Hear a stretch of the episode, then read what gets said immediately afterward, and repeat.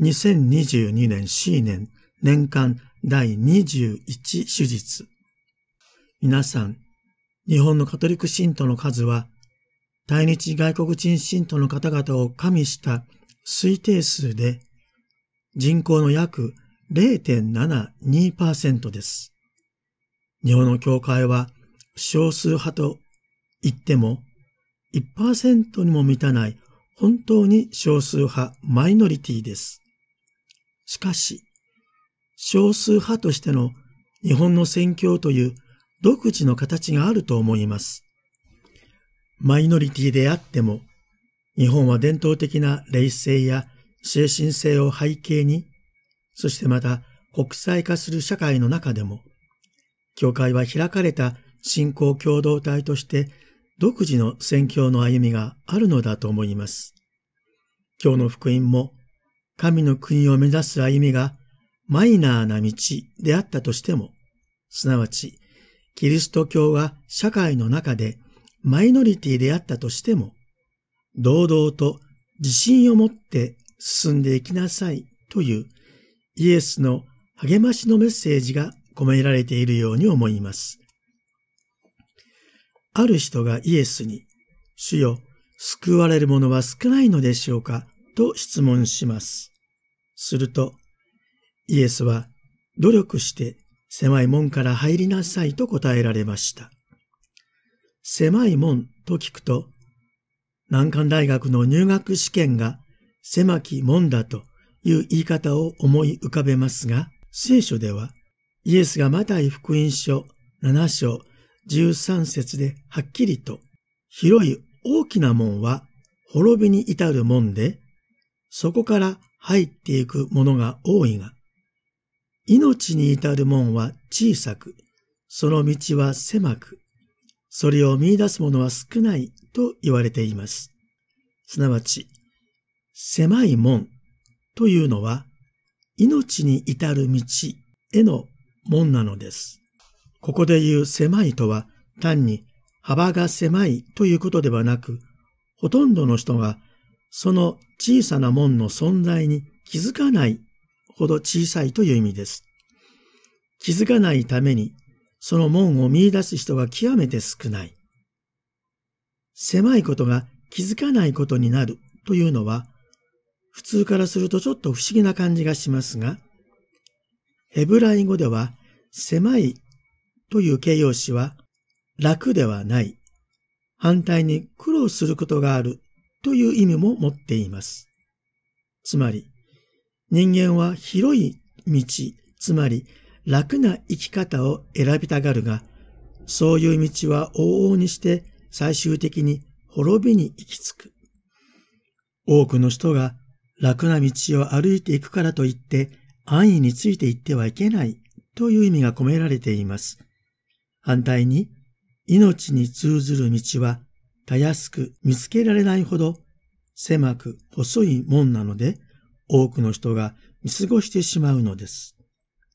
さて、そもそも今日のルカ福音書では、ある人がイエズスになぜ救われる者は少ないのでしょうかと質問したことから始まっています。これには、マイノリティコンプレックス、つまり、少数派であることに対するある恐れがあるように思います。イエスは自分についてくる人々に向かって、小さな群れよ、恐れることはないと励まされています。小さいこと、数が少ないことを恐れる人に向かってイエスは、神の国は必ず実現するのであり、多くの者たちが見向きもしないことであっても、勇気を持って神の国を求め続けることを固く決心しなさいと励ましておられるのです。マイノリティコンプレックスに陥ることなく、常に大しくあることが必要なのです。聖書に努力してという言葉が言われていますが、自信を持って堂々とと理解する方が自然な気がします。さて、キリスト教を信じ、洗礼を受けている私たちも、質問した人のように、本当に自分は救われるのかどうか、または救われる人は少ないのだろうかと聞きたくなってしまいます。もしも救われる者が多いという答えが返ってきたら、ああ、神様はやっぱり恵み深く、寛大で心の広い方なのだと安心し、そういう神様なら自分でも救ってもらえるのではないかと大いに期待しますし、まあまあ人並みにやっていれば自分は大丈夫だろうと高をくくってしまうかもしれません。しかし反対に救われる者は少ないという返事が返ってきたら、そんなに神様が厳しい方なら相当頑張らないといけないし、自分のようなものでは救ってもらえないのではないかと急に不安になります。さらに、救われる者は多いのか少ないのかという問いをもっと深読みすれば、こんなことが言えるかもしれません。救われる者は多いと言ってくれるような神様なら信じてもいいけれど、少ないというような神様など、そもそも信じたくないという思いが起こってくるかもしれません。こうなると、神が自分の考えや願望に合っているかどうかを確かめてから、合っているならば信じるというような魂胆になってしまいます。そこで、次の、例え、家の戸が閉まってしまう話が重要になってきます。主人が夜になって戸口を閉めて鍵をかける。そうしたらもう翌朝まで誰もその家に入ることができないというこの例えのポイントは、この戸口はいつまでも開いているわけではなく、閉じられる時が来る。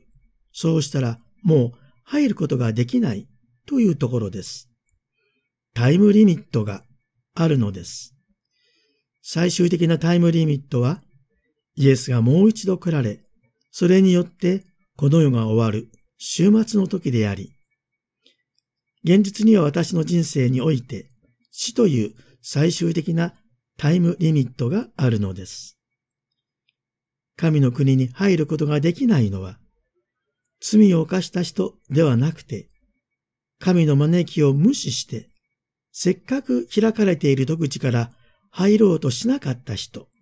あるいは入るチャンスを失い、そのうちに戸が閉められてしまった人たちなのです。だから、与えられている時には、限りがあることを覚えて、狭い戸口の方から入ることを怠ってはならないのです。でも、ビクビクして生きる必要はありません。神は罪のない、清い、正しい人間だけを招いておられるのではありません。むしろ大きな罪を負い、それによって生じる様々な問題を抱え、苦しみや悲しみ、嘆きの中にある私たちを招いてくださり、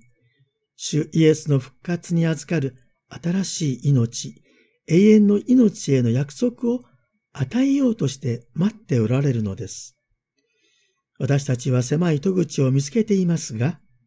私たち人間にこの努力によって命を勝ち取ることはできるものではないということも忘れてはなりません。